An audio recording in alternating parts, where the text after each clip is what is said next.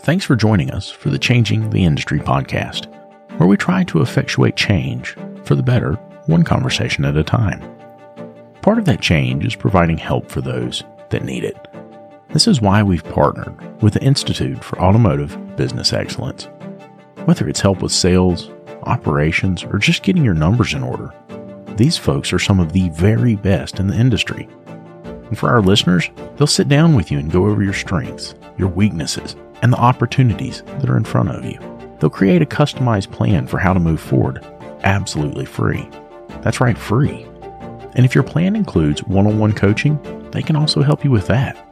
There's no hard sales pitch, no obligation, just honest help from honest people. So if that's something that you think could benefit you, make sure you click on the link in the show notes. And now, on to the show.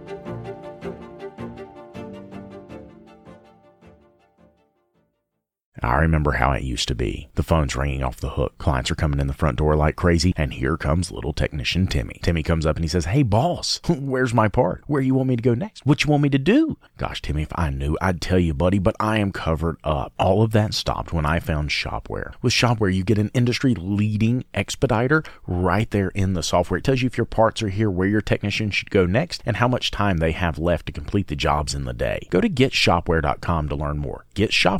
Getshopware.com. Hey everybody, David here, and welcome to the ASOG podcast. In this episode, recorded live at ADAPT 2022, Lucas and I sit down with Ben Johnson, the Director of Product Management at Mitchell One. Are the OEs looking to block your average aftermarket repair shop from getting critical information, including service information and vehicle telematics? Are we facing a future where critical tooling and information becomes completely inaccessible to the average independent repair shop? We discuss this and more, but before we get started, make sure you have it set to automatically download the latest episode on your favorite podcast listening app. Leave us a review and make sure you check out our content on YouTube. And now, here we go.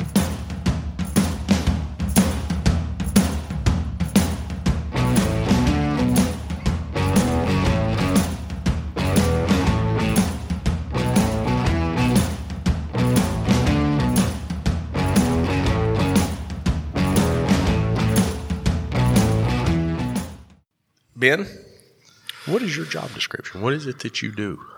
Well, I am the director of product management at Mitchell One, which cool. uh, means when things are going well, a lot of people take credit for it. When things go bad, they come looking for me. I understand that. So, Ben, you are you're really in a lot of the aspects of the industry right now. I've yes. seen you a lot of places. And so I, I think you've got a little bit better perspective than a lot of us do on what's coming our way as far as technology goes and some of these access restrictions we have, right? Right. And and so I, I was on a panel. Um, I was on a panel this week, and it had OEs and it had independent shop owners on it. Mm-hmm. And there was a discussion, and, and one of the owners brought up right to repair and, and data access and all these things. Now, being that I have been to ETI for three years in a row now, when the shop owner started talking, I'm thinking, oh man, right? Like, and, and it wasn't that he was ill informed. He was informed by the association he worked with. But, right. but when the conversation really began to dig in, the OEs were saying, now, wait a minute, I don't think you got the whole story. I don't think you saw the whole picture. There's a lot more to this, and there's a lot of moving parts. There's a lot that goes on with this. Yeah. Tell us what we need to know as we begin to move forward with this. Well, relative to right to repair specifically, um, so first of all, I just want you know there is very few, if any, you know, car manufacturers that are like blocking us from getting access to information, Amen. right? So Mitchell yep. one, we we work with pretty much all the OEs. Right.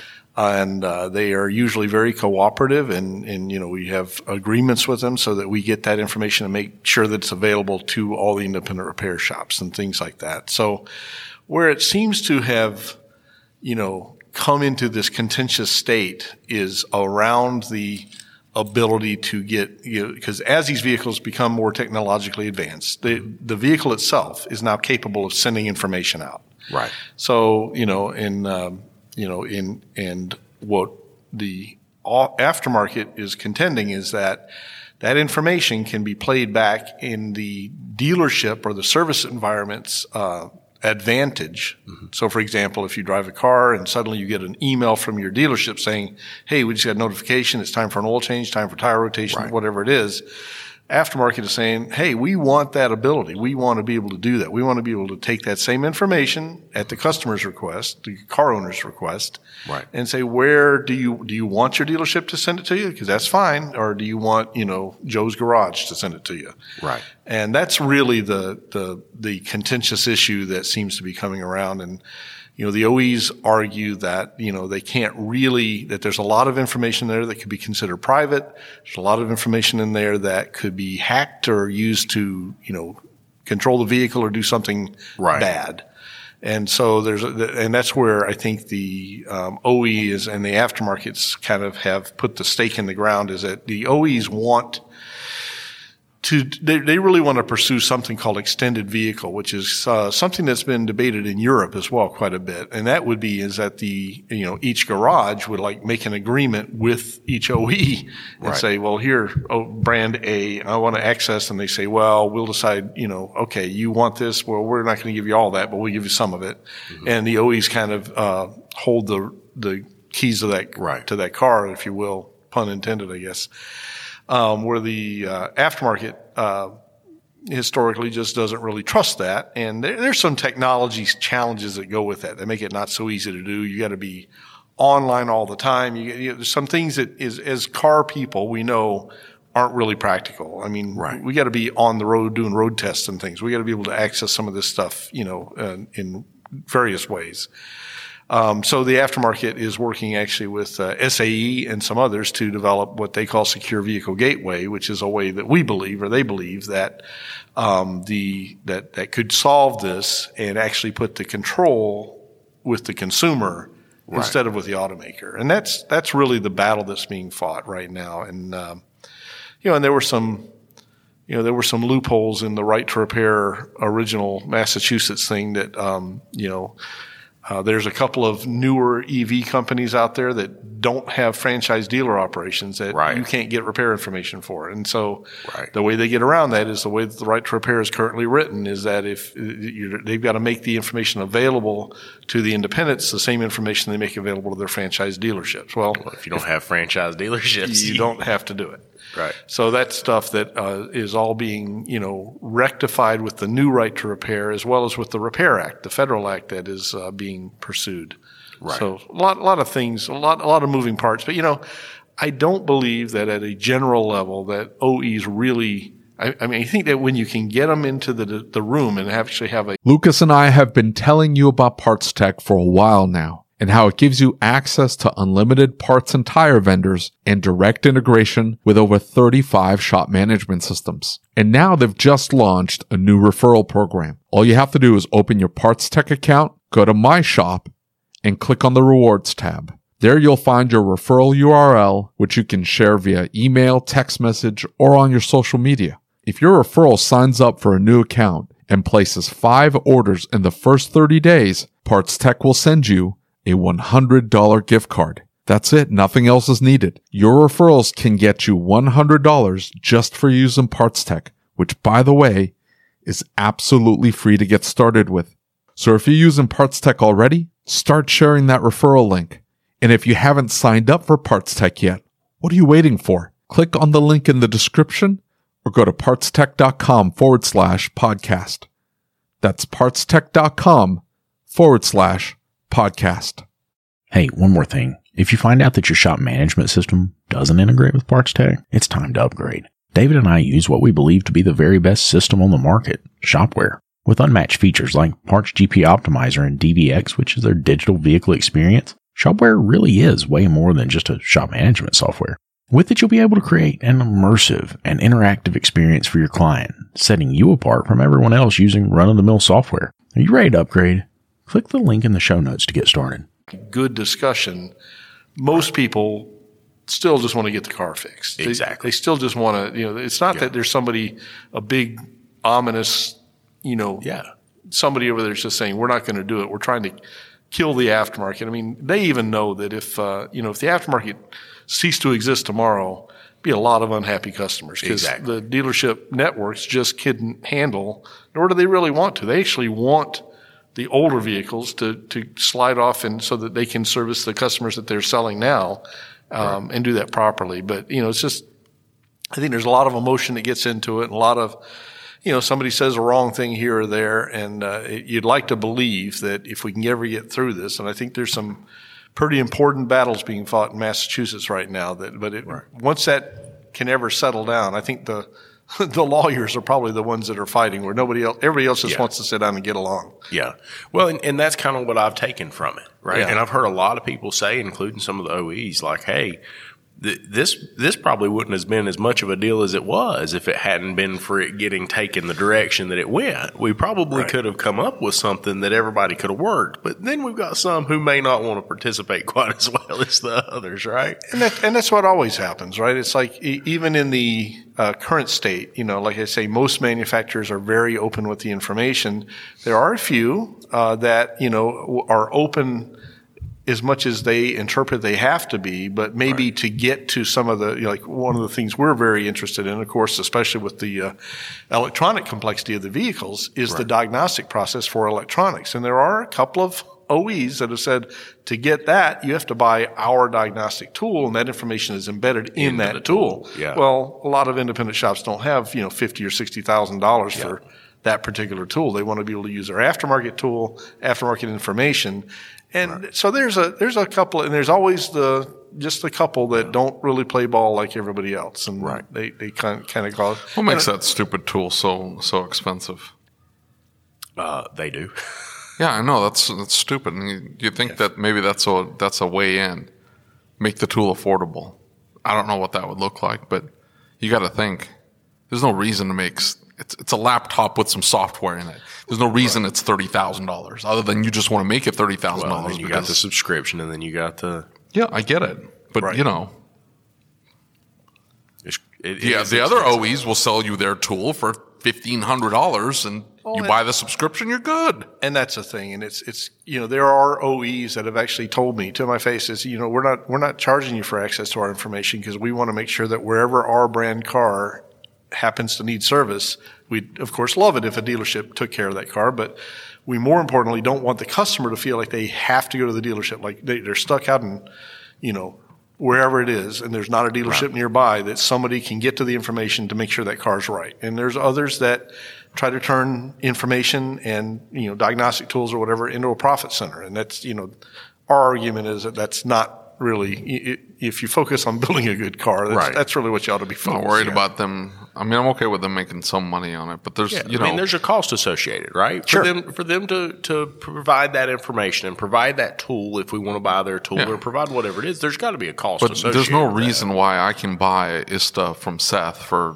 what he like it's under six thousand dollars, and it, with the laptop and the year subscription, whatever it happens to be, it's affordable. Yeah. If I'm going to get into hardcore BMW, but I want to buy the Benz tool, It's not affordable. that is not affordable. Ben's like, please stop what is it talking that? about that. but if you but you're right if you look at it as a bag of parts uh, Yeah. there's probably not uh, $200 difference in cost actual cost to Right. build it Yeah. from one to another Yeah. so and it's all in you know like e- every other price right it's a matter of what somebody's willing to pay for it and you know i think some people argue and one of the things that has never really been um, defined and I think it should have been. I think it's a, it's something that when they even all the way back before the right to repair, but into the uh, uh, the original emissions acts when they kind of said you got to make this stuff available at fair and reasonable cost.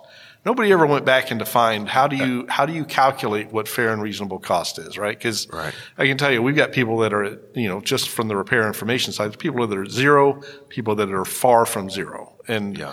people that I would argue it's not fair and reasonable, but you know there's no alternate source, so Right. we pay it, and unfortunately, the shops end up paying it. Then you know when you know it's like when we go up in our price or one of our competitors goes up in their price. It's not always because we're just trying to milk the market or trying to get super rich. It's because our costs go up because they raise those those fees, and so it's you know it's challenging sometimes. And you you know you make the argument that uh, yeah there is cost associated with all this, but the OE has to bear that cost anyway, at least as far as development, because they got to support their franchise dealership operations. And Right. so Some of that is already in place. So that should be rolled into the cost of the car then, and not necessarily.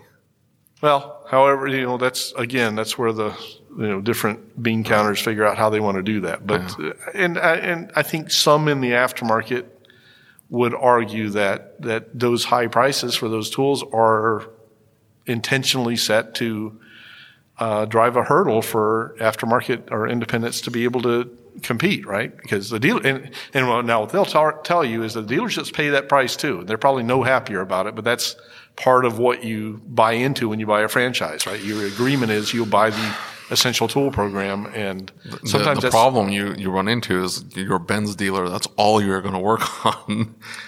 Yeah. Mostly, right? And so it makes sense for a specialty shop that just works on Benz Right. to dump the 30,000 or whatever plus a yearly subscription to get that, that OE tool. But if you're a Euro shop, I mean, you're going to go aftermarket. Well, you know, I think you were there. You were at ETI in Charlotte, weren't you? not in Charlotte. Is that? I guess that was three years ago. Yeah, that was I did years not get to that one. So, uh, if, if long story short, one of the stories that I told on that panel there was a story about a Mercedes Benz Sprinter, and it was owned by a fleet in my town, and they had a fleet of these things, and they're HVAC technicians, right? Mm-hmm. And they brought up the point that hey, this thing goes into DEF lockout, right? I'm driving it, and it runs out of DEF fluid, or it has a DEF error. That means that I've got to tow it.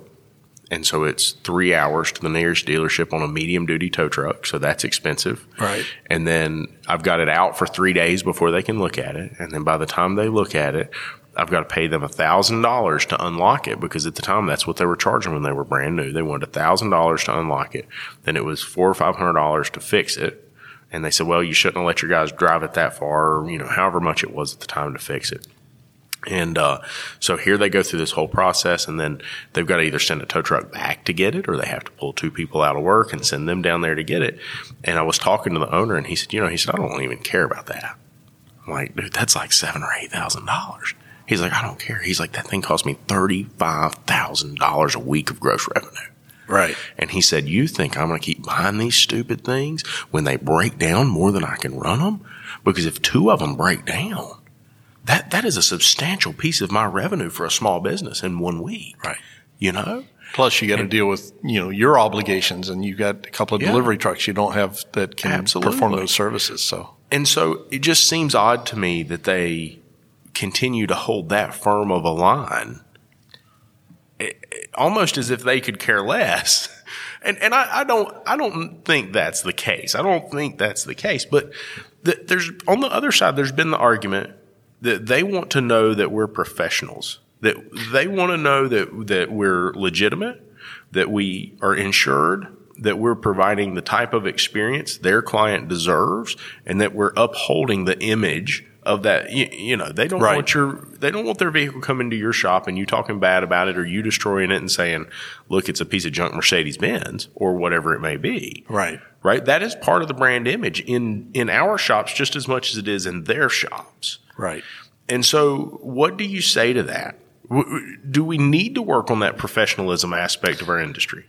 Well, you know, that's a good question. That, that could uh, could drive us quite a quite a ways. It, I think that I, I do. I, you know, I'm not a big fan of regulation and legislation and all that. I, I, I kind of feel like in most cases, I'd like for us to just figure out how to shake hands and get along. Yeah.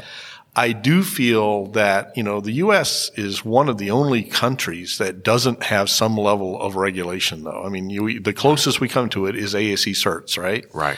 and I still maintain a few of my own. And those things I think are the close. uh, It wouldn't bother me. I, I would, uh, if it would help the relationship between the aftermarket and the OEs, I would actually be a proponent of saying, yeah, let's say if you're going to work on diesels, DEF systems, you've got to have whatever it is, the L whatever certification or the, you Right. know, and, and prove that and put it on your wall like most shops do anyway and say, yes, this, this is our, this is our statement that we comply and we've taken the training, we've we've passed the skills tests, we've done all the things because you know like everything else. I mean, we we we're picking a little bit on the OEs.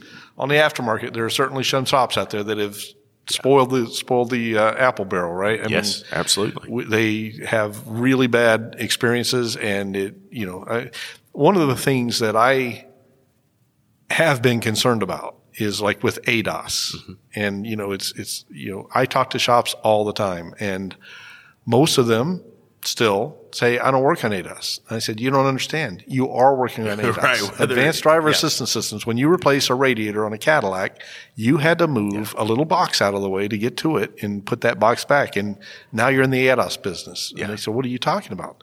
So you did it right, but you got to calibrate that thing now. And most of them don't even know it. So they're still learning. It's not, nobody's doing it intentionally, but my, my point is, is that, you know, I just, and it, it hasn't happened yet that I'm aware of, although today Chris Chesney kind of hinted that there may be some things coming where there's been some, you know, some issues where people have done routine jobs on vehicles, put them out, and that ADAS isn't performing the way it should and caused accidents and bodily harm.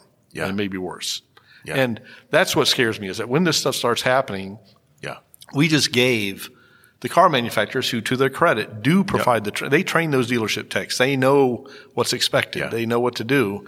We have that available, but it's not mandatory, right? Right. And and We said it like two or three years ago when when when we went to Austin.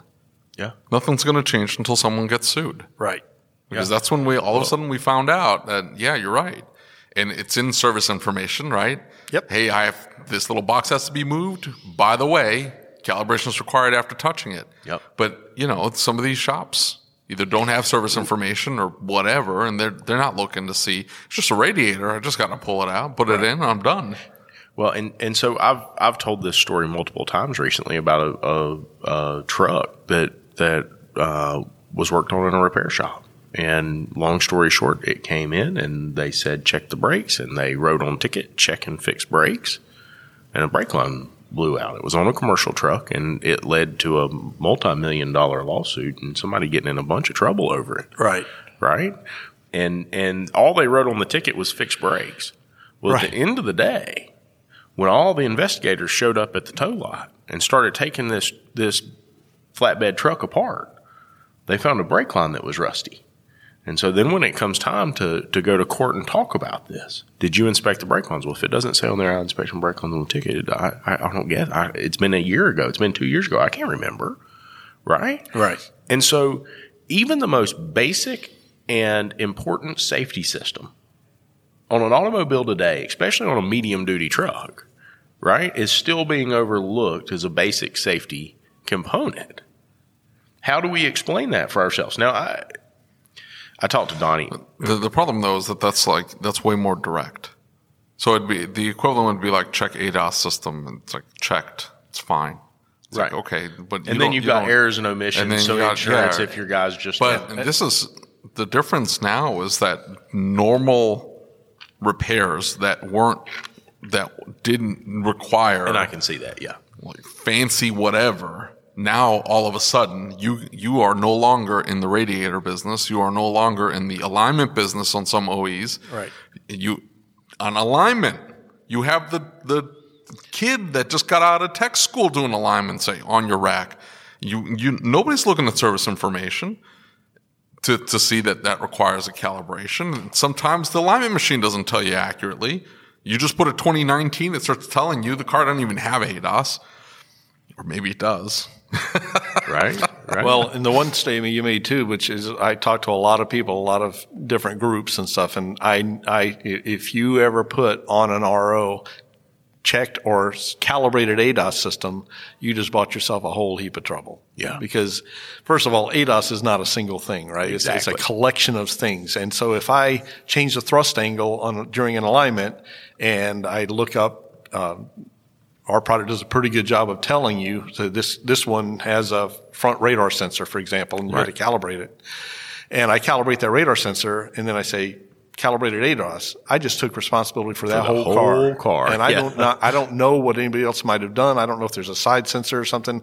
I didn't affect it. I shouldn't have infected it or affected it, but because I stated that. So I, I tell people very specifically, t- you tell your story, tell your story. It's Right. like r- calibrated front radar, calibrated side sensors, calibrated windshield glass camera, whatever it is. But don't ever take responsibility for that whole car unless you did. Exactly. Exactly. Well, I mean, it, it, it comes down to what that shop did. Right. Right. And and should they have checked the rest of the brake lines? Yeah, they should have checked the rest of the brake lines, but they didn't. Right. And all they put was fixed brakes.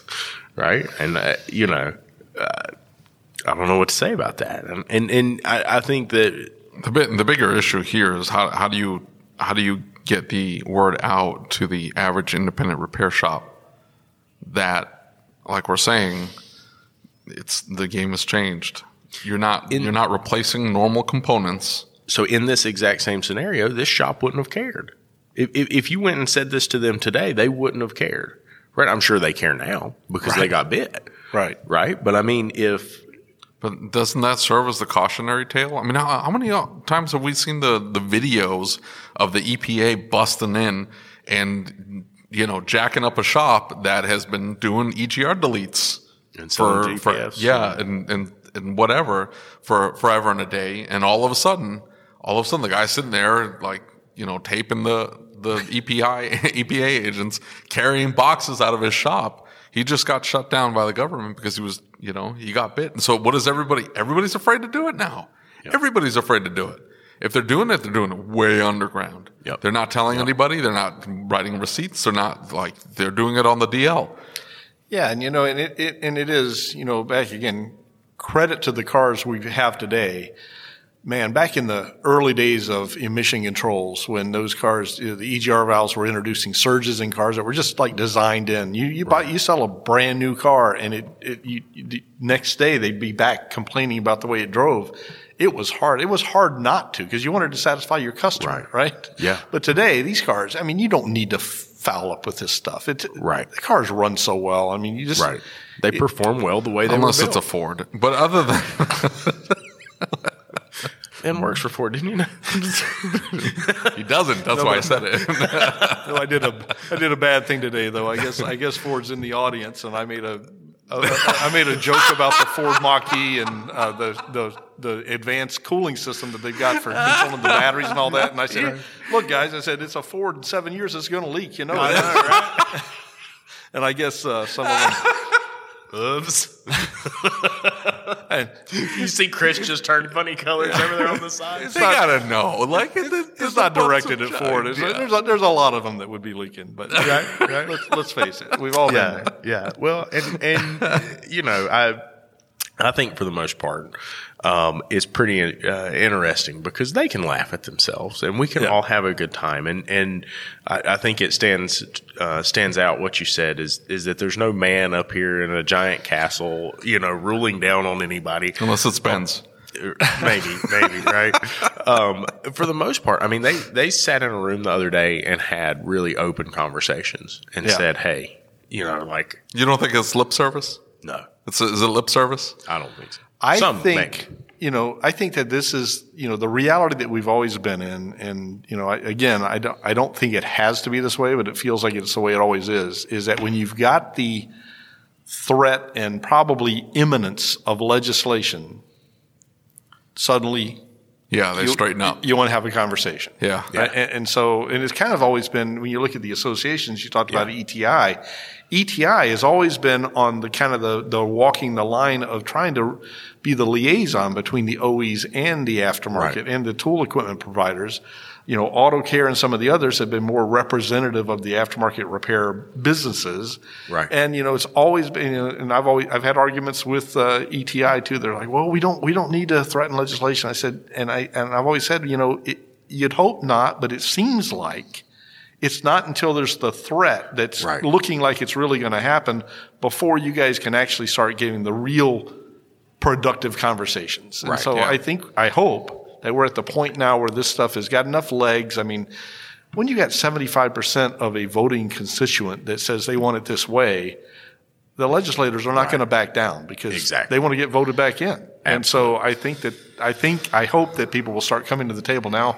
It's about three years, four years too late. I mean, if you, if you think about it, I think that we as a, as a industry didn't get into the table soon enough. But now that it's happened the way it's happened, you know, they're logically and validly saying we can't meet these dates because Right. we didn't get started. Now you could argue that that's not our problem, but it's a problem that's got to be dealt with. And right so one way or another and and you know one of the things that i've learned or noticed about this is a lot of the guys that we get to talk to guys and gals that we get to talk to aren't really the ones who get to make those decisions right, and and it's interesting because the ones we get to talk to are truly passionate car guys and gals right Yeah. they love cars they love working on cars they love everything about the car right? Right. and so it's so neat to get to network with them and see their passions and their beliefs are very similar in an alignment with ours right, Um, and and in some ways you know I- But I- then the mothership doesn't play ball. yeah yeah i think that's I, I i don't think any of us can control that though ASE could have been our Yes. our ticket. Could have been, and I think they screwed the pooch uh, royally. From a marketing standpoint, I think they were they're they're in the business now of selling tests rather than what they should be going after is the consumer, the end consumer, my customer yeah, they should be informing them don't go to that shop unless you see our blue seal outside. They don't Yeah. do it. I'm not sure that that's still not an opportunity. I think I think you know I, I I didn't I didn't even know I have been kind of out of the loop I guess on it. But talking to the uh, ASE uh, gal today, that they've got an ADAS um, certification now, which I think is huge. I think that's The pro- totally it's still- important. but I, I 100% agree. The problem is still the co- average consumer wants their radiator put in and could give two flips how it happens. I don't want my car leaking and overheating. That's it. That's it. They don't go and say, hey, turns out my car's got some fancy accident avoidance system and it might be entirely passive too. It may not be, it's got active cruise control because I don't know how many consumers I'm like, hey, do you have active cruise control, adaptive cruise control? I don't know. Never used that button before. It's like, okay, so you don't even know. They don't even know. And it might have just accident avoidance passively, where it mm-hmm. just, it doesn't even tell you, hey, that car's going to stop for you. And so all they know is that they they they're not asking whether my techs are ASE certified and ADAS. Can, they they don't care. They don't even know to ask, and that's sort of the problem. Like, you know, I, I'm big on informing oh, and my consumer and saying, look, you don't want to come to me. Great. We don't have a personality thing. Like you don't like the way I do things. You may I make you drop the car off, and like there's a whole production. You don't want to do that. Fine. That's fine.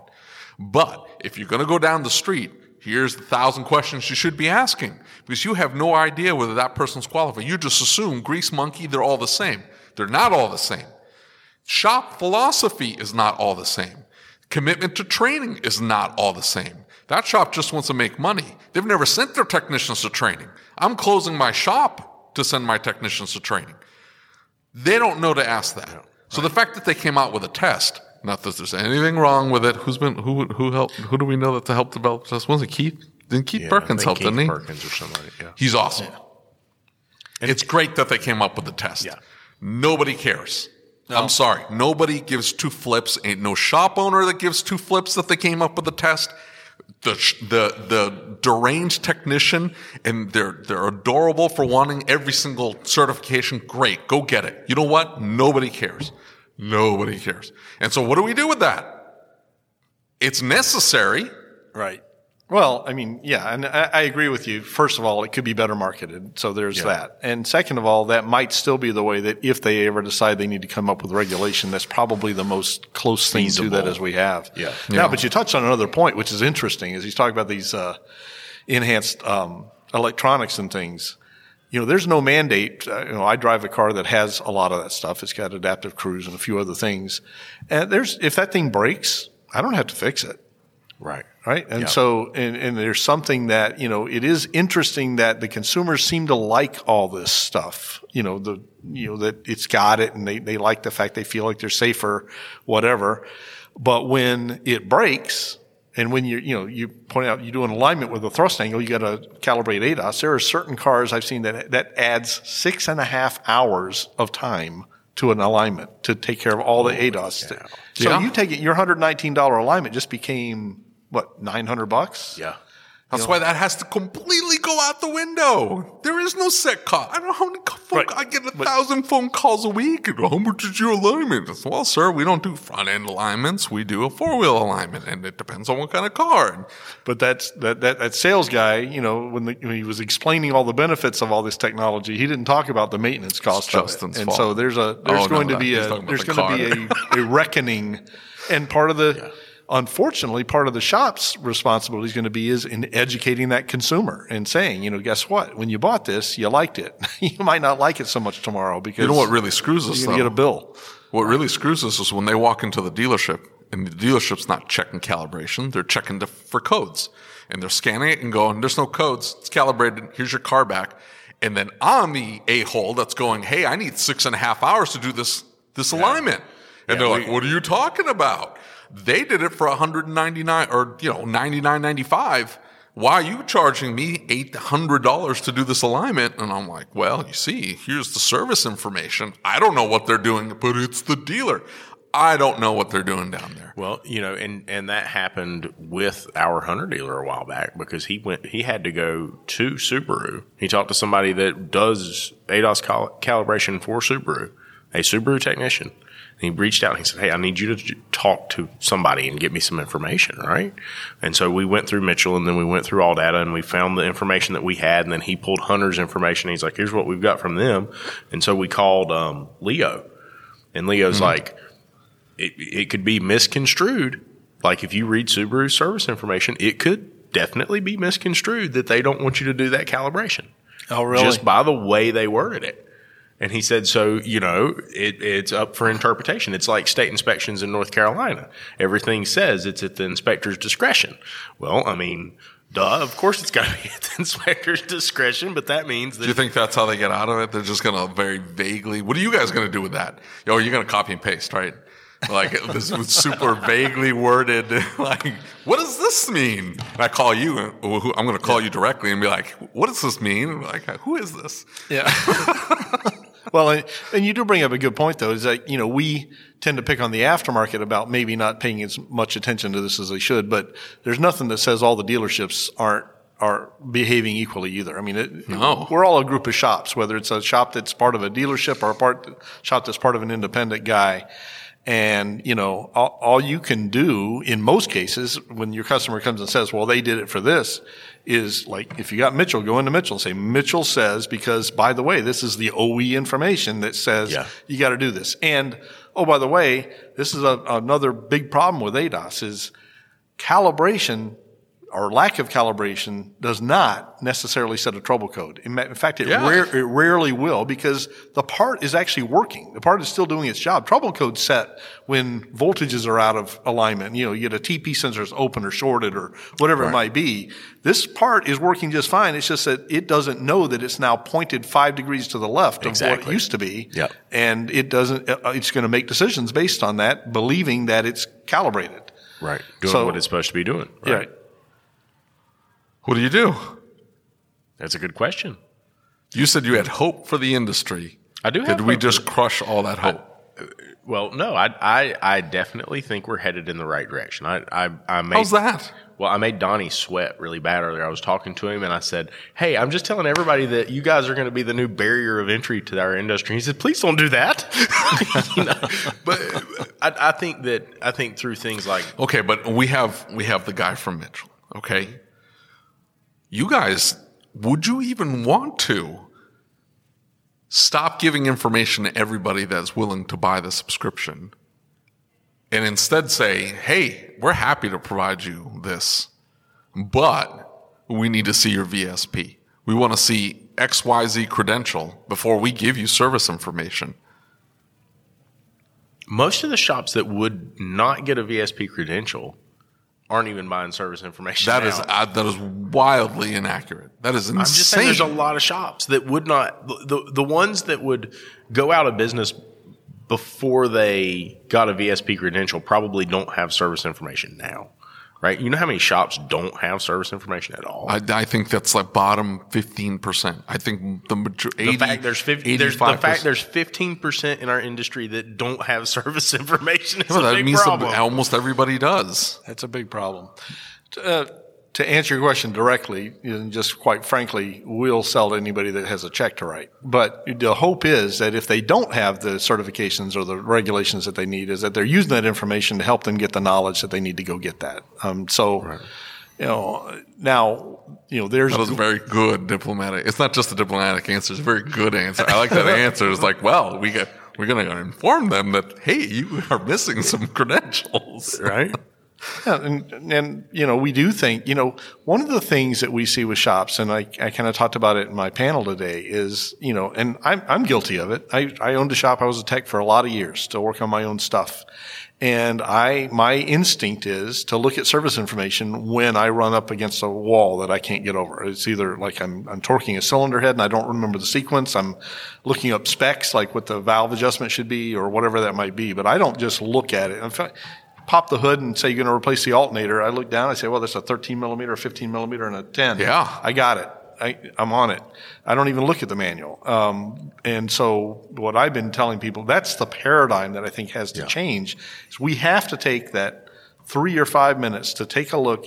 I'm about to do this job. Let me just quickly scan over and see if there's any notes. Does it talk about this little box that's in front of that radiator? Let me see what that is. And in, in, in Mitchell, at least, you can click that ADAS button and say, is there anything here that I'm about to do that's on this list that says, oh, if you do this, you better calibrate it, right? And we have to start looking at that with every car, every job, just to protect ourselves. I agree. I, I really do. And, and that's a, that's a very, So and we're, we statement. just dumped all of the responsibility on the technicians. Well, I mean, at the end of the day, it's got to be the technician's responsibility, right? I They're mean, the he- ones working he's the on one it, who yeah. touched the They're car. the professional. and, That and would so, make sense. y- You know, look at look at aviation, right? And aviation, make sure that it's not my fault. My technician didn't. but, I, but I mean, you know what I'm saying though? Like, it, look at an airplane, right? Whoever worked on that airplane last. I would hate to work on an airplane. You, oh, like did I tighten that bolt? well, you remember, you remember the, uh, nope. You remember? Well, it's actually interesting, a little bit off subject, but we at Snap-on we actually sell into that c- critical industries we call it, the airplane, space, uh, all that kind of stuff. Yeah. And they have toolboxes that literally every tool is inventoried. And when you check out a tool, you check it out on the box. You you tell it, Really? I want to get this tool. It unlocks that drawer. You take it. It knows it's gone. And when you're done with that job, before you can release that aircraft or whatever it is, you have to say, I'm done with the job. And it validates it. Yep, all the tools were put back in place. Because let's face it, you leave a tool on the, Yeah. you know, some of these, and that high pressure wind hits it. Yeah. Suddenly a 13 millimeter wrench becomes a shrapnel Yeah. device. Right. But there, there's, there's things to do there. But, um, it's, it's an, but, but, you know, we talked about the, down to the technician again. Everybody's familiar with the collision case of Yeah. that Honda that got yeah, Yeah. John you know, Eagle. John and that Eagle, was, yeah. and that was just a technician. He, I'm, I'm sure, again, nobody did anything intentionally wrong. He probably wasn't trying to shortcut. He just didn't look at the manual or just thought he was doing it right or thought it was good enough. Well, it wasn't. I think he thought it would be stronger. Yeah, that's what he said anyway. And yeah, it would be structurally stronger, but the problem is it didn't allow for the, for Right. the crumbling. right. And the thing that scares me is, you know, uh, again, kind of focusing on ADAS a little bit, but I was at another conference a few years ago, pre, pre-COVID, so it's been a few years ago. Um, and somebody actually, we were, we were having a discussion about ADAS and somebody said, well, I've got a, a, a, a car. It was a Nissan Sentra is what it was that he'd rented. And he said the darn thing, he came up to an overpass and it stopped.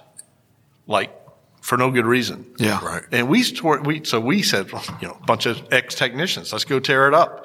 So we pulled the grill off, we pulled the hood up, and sure enough, that car had been had hit something, and we think it was actually because we called the rental agency later. They said they had no record of it, so we think a renter actually nudged that car up against something, bent the bracket so that that forward camera was aimed up. Right. So it made total sense then, right? You're saying it, yeah, a bridge that it Yeah. just Right. saw that It as saw it. suddenly an object and it hit the brakes. Right. Um, so, you, and my point in that story is whoever and we don't think anybody actually worked on that car, but again, you go back to replacing that radiator or condenser or something, you did assume responsibility. If that ADAS yeah. system was working properly when the car came in and the person drives it out, hits automatic cruise and smacks into somebody, you are totally liable. Yeah, my my brother's uh, my older brother bought a car from Carvana that had had a minor collision.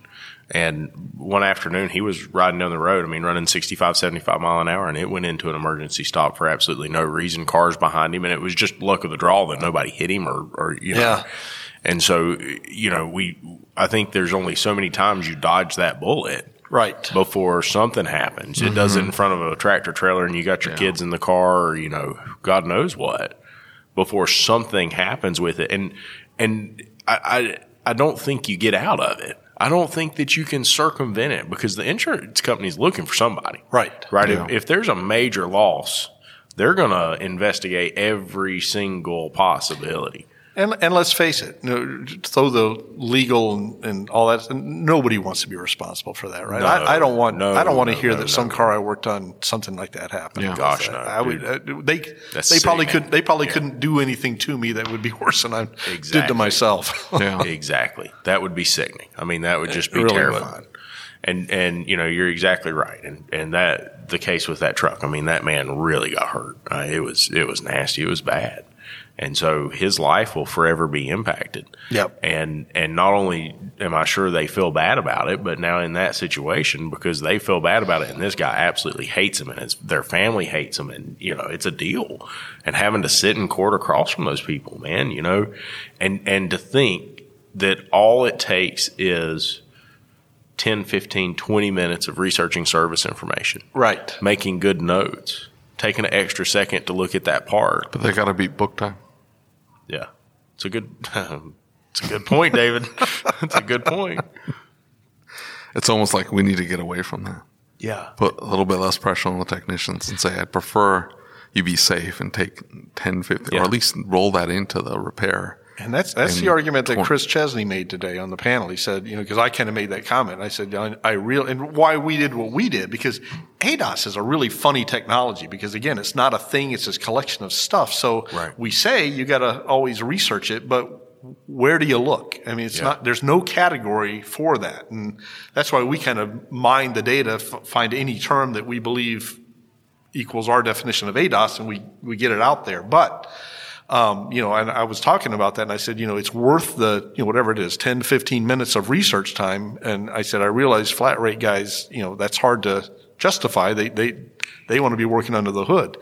Um, and Chris said, well, these things really shouldn't be flat rate anymore. This should be, yeah. we, are doing it right, not fast. And, yeah. Um, well, you know, there there was a case we were talking about aviation earlier. There was a case where there was a grease zerk that was hard to reach on a specific airplane on the jack shaft in the back of it, hmm. and they they had only been greasing one zerk and they were wiping grease on everything else, and they found that it wasn't enough.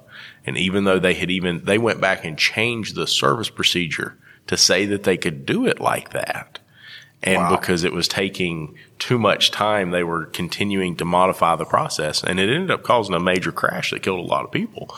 And and you know they go back and they investigate and they pinpoint this. I mean, how much? You know, how, there's a movie and it, it's. Uh, I can't remember the name of it. It's talking about 9-11 and how they determine the value of a human life. And it's just terrible. I mean, it, it's a really sad movie to watch, but you think about that. What, what of your time is worth a human life? I right. mean, you're really worried about saving 15 minutes? You're worried about saving 20 minutes, 30 minutes? I don't, uh, it's worth more than, more than that to me, right? Yeah. And again, well, yeah, for the individual person, I, I, think, but you know, when you're a company and you're mitigating costs, like if there's an, there's a dollar amount, it's like, well, as long as at 11 people killed, we're okay. At 12, starts to get expensive. That's that. I mean, you you ever seen the Milton Friedman uh, and uh, what's what's the big fat guy that does the movies? Michael Moore. Michael Moore and and Milton Friedman. You familiar, Milton Friedman? No, uh, no, I don't think so. He's awesome, greatest guy ever. Anyway, so uh, Milton Friedman's a, a famous economist, and he's a big free market guy.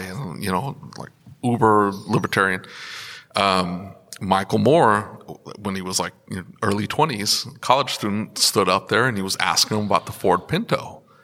And Milton Friedman, and it, you know, it from a Mike, from Michael Moore's standpoint, he was saying uh, Ford was evil for doing what they did, and Milton Friedman said it's just a dollar. So, at, how much more cost were you willing to to put into the cost of the vehicle and then pay as a consumer to mitigate the damage being caused by the rear end damage and, and the exploding fuel tank thing? And, and he goes, Ford made that determination. It was this this line. We will get to this point in the cost of the vehicle, and we understand there's a risk here. Now, maybe they didn't do a good job of properly articulating the risk, but they drew that line and it's just it's a dollar amount at the end of the day that's what it is and you take on that risk saying i don't want to pay me as the consumer i don't want to pay the extra cost in and and in if the consumer to buy something if the more. consumer doesn't know or understand that risk is there though right you don't get on an airplane but think now, gonna- you're just pleading ignorance because there's a risk to absolutely everything you do is.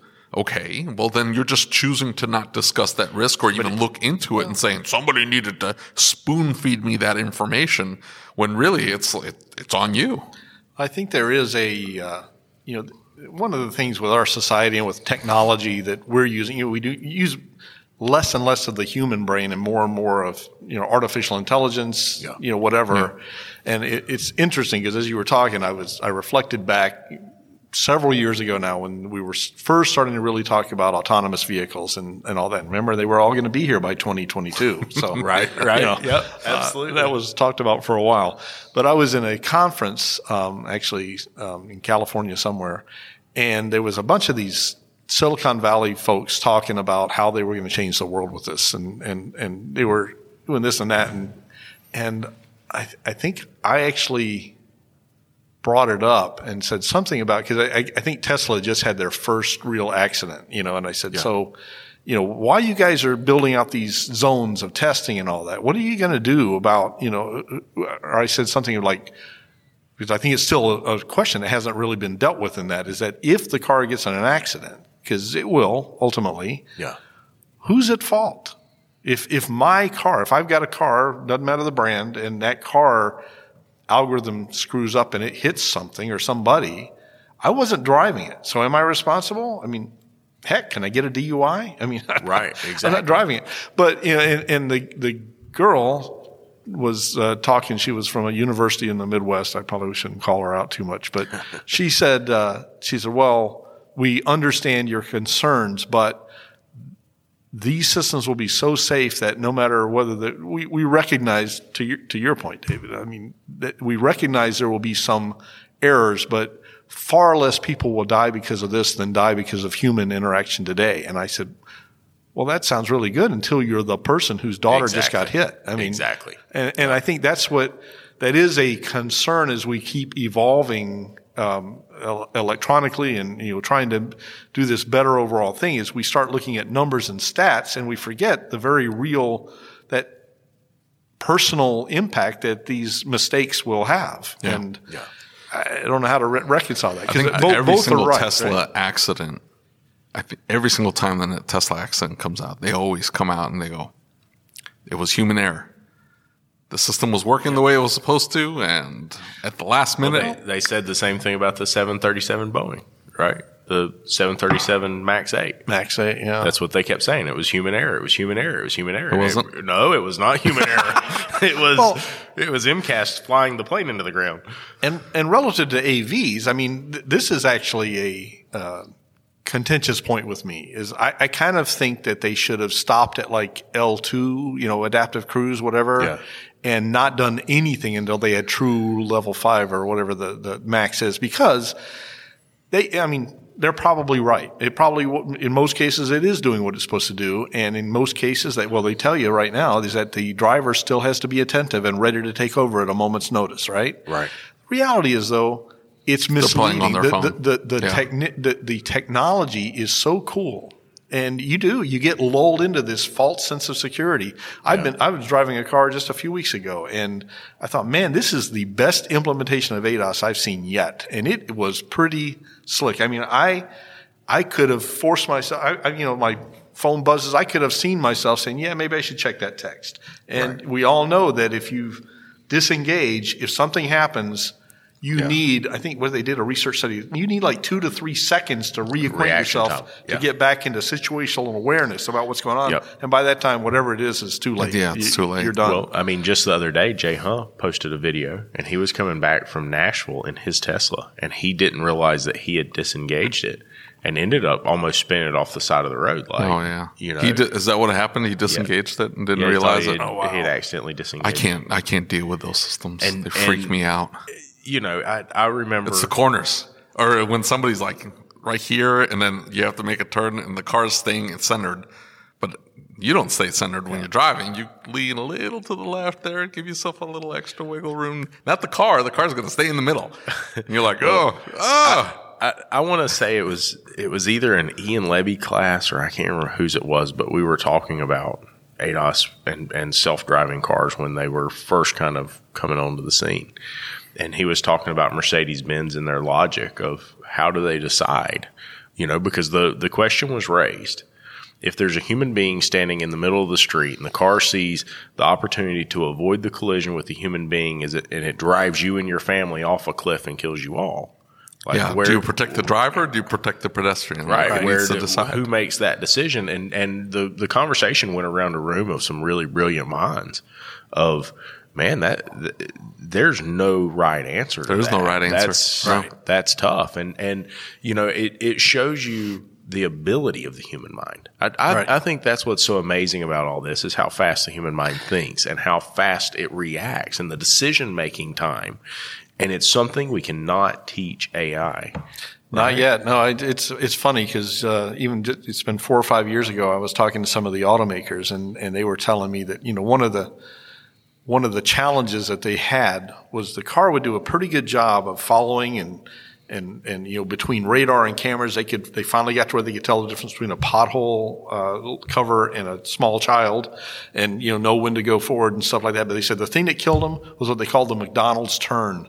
When you got a car in front of you that's turned halfway into the into a parking lot because they're Yeah. they're waiting to go in we see it we understand it's there uh, and we stop and because we don't know if it's going to back back out, we don't know what its intention is, right? And and any of us driving would just look to our left, swerve around the car, and, go and keep going. That is a really Um, crazy point. And and the point of it is is to and I always when I do these presentations to groups, I always say when you're driving home tonight, think about it for for once. Think mm-hmm. about your drive. It might be 10 minutes, might be an hour. Think about how many times you see a small child on the sidewalk and your mind says, okay, they're there, they're safe, they're not coming out. See somebody kicking a ball. Is that ball going to come out in front of me? Do I need to stop? Is there a dog? You know, Yeah. what that we just see. Now the current technology can respond once it understands it, but we we are we are forward thinking that like five or ten seconds ahead Yeah. at any given time. We don't even think about that, but that's what we're Yeah. doing. You know, when you take uh, motorcycle safety courses, they talk about this uh, SIPD thing that scan, interpret, predict, determine your strategy, and I forget the other one, but it's like you're constantly, and we all do that. We're, we're just driving. We don't even think about it, but we're Yep. always analyzing and thinking about what are we going to do if, what if, what if, what if, what if, and hopefully the what if never happens, but we're ready for it. exactly. So the people that are developing this technology have it in their minds that they will be able to mimic what we do naturally Right. well enough to make it safe and haven't given up to the point where like it we're just going to put it in set routes and pretty much block off the road and you can get in get on and get off like those uh, Tesla tubes that were a Las disaster in Las Vegas yeah. That are super slow and inefficient at moving people. But but you know they set something like that up and you know you pile everybody into the EV uh, into the, a completely autonomous vehicle and it shoots you down the tube or whatever and then you're on the other side. It's whatever. But there are no there are no children. There are no little balls. There's no half person pulled into the McDonald's driver there's there aren't any variables stop there they're not going to Well, and and and mechanical failures, right? Like on top Right. of all that, mechanical failures. I, I've got a I've got a nephew who was uh, in the army, and he said that in uh, basic training they were in a like an old like Vietnam era Huey or something, and he said like there's this hot something dripping down the back of my neck in the back, and he's like. Hey, we're leaking something, and they're like, "Yeah, it's hydraulic fluid. Tell us if it stops dripping." You know, they're like, "Hey, like we know our our aircraft. We know like it's fine as long as there's some in it. It'll keep dripping. as long as it doesn't stop dripping, we know that we're good. But if Yeah. it stops dripping, we need to land, right?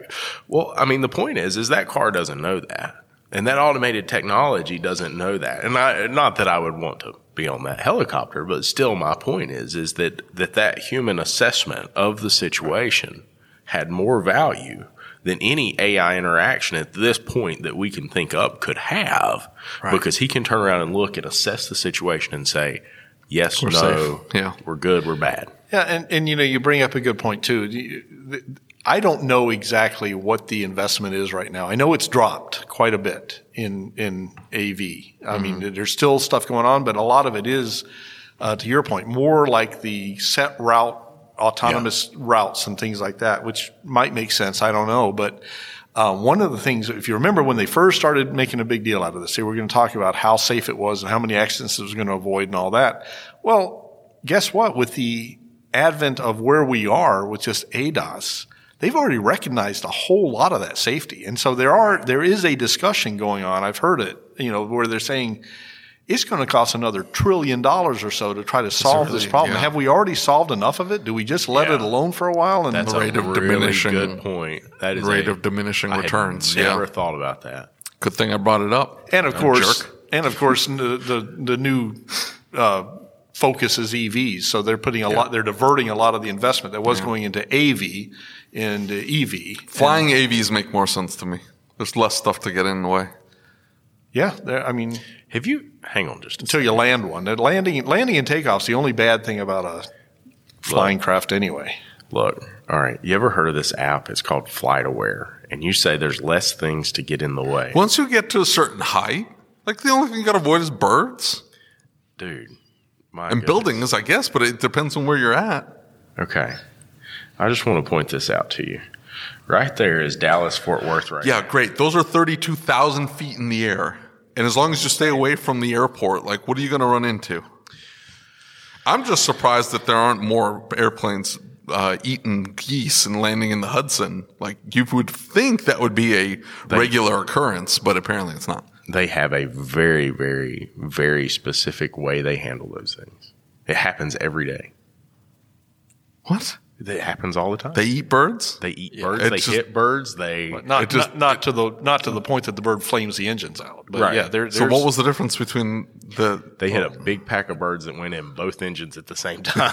Yeah, that was just that was a- a pretty unusual thing. But I, I Right. agree with you. It is, it is amazing. You look at any major airport, you know, Dallas, Atlanta, Orlando, you know, Yeah. L.A., and it's amazing to me. I mean, we have really gotten that right because yeah. I, Super safe. super safe. I Yeah. mean, I, I have no qualms at all about getting on a plane. I, I think if the automotive industry, when it comes to safety profiles and protocols, as we move forward, I think that's the one place that we would have to really look heavily at. Yeah. And say, how did they achieve what they achieved? Now, Two where, manufacturers. Where, where, where it kills them, where, where it kills the model is the price of that, right? Because what they, the way that they ah. achieve what they achieved is they've got redundancy after redundancy. First of all, they've got, they're taking one step that the automotive industry is getting closer to, and that is saying, we're not just counting on this sensor as a source of the truth in that one. We want you guys to correlate. We want you guys, we want you guys to agree. And if you don't agree, we're actually going to set a code and say, we think the calibration's off. I mean, that, that day's coming, and we're going to Yeah. get better about that. Well, we got that But- in uh, electronic throttle bodies. Yep. Yeah. But- yeah, exactly. They've Good- gotten good- super good reliable. example. Yeah. But when that, when they don't agree, then we're going to have a backup system that says, okay, now can you agree? And so, and that's what every airplane has at least one redundant system Yeah. for all that automation.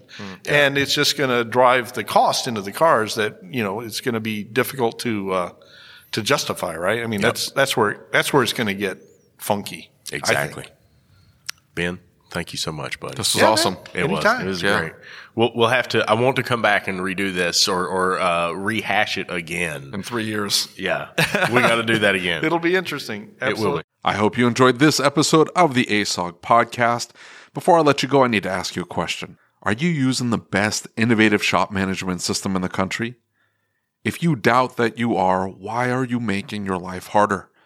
Shop-Ware stays one step ahead of everyone else by bringing a clean, easy to use program unlike anything else on the market. Go to getshopware.com and see what I mean today. That's getshopware.com. Check it out. Thank you for listening to the Changing the Industry podcast. If you enjoyed the show, do us a favor and leave us a review on your favorite podcast player. And don't forget to set it to automatically download the latest episode. Our efforts with this podcast, the YouTube channel, and the Facebook group wouldn't be possible without the support of our awesome sponsors. So please take a moment, check them out by clicking on the links in the show notes.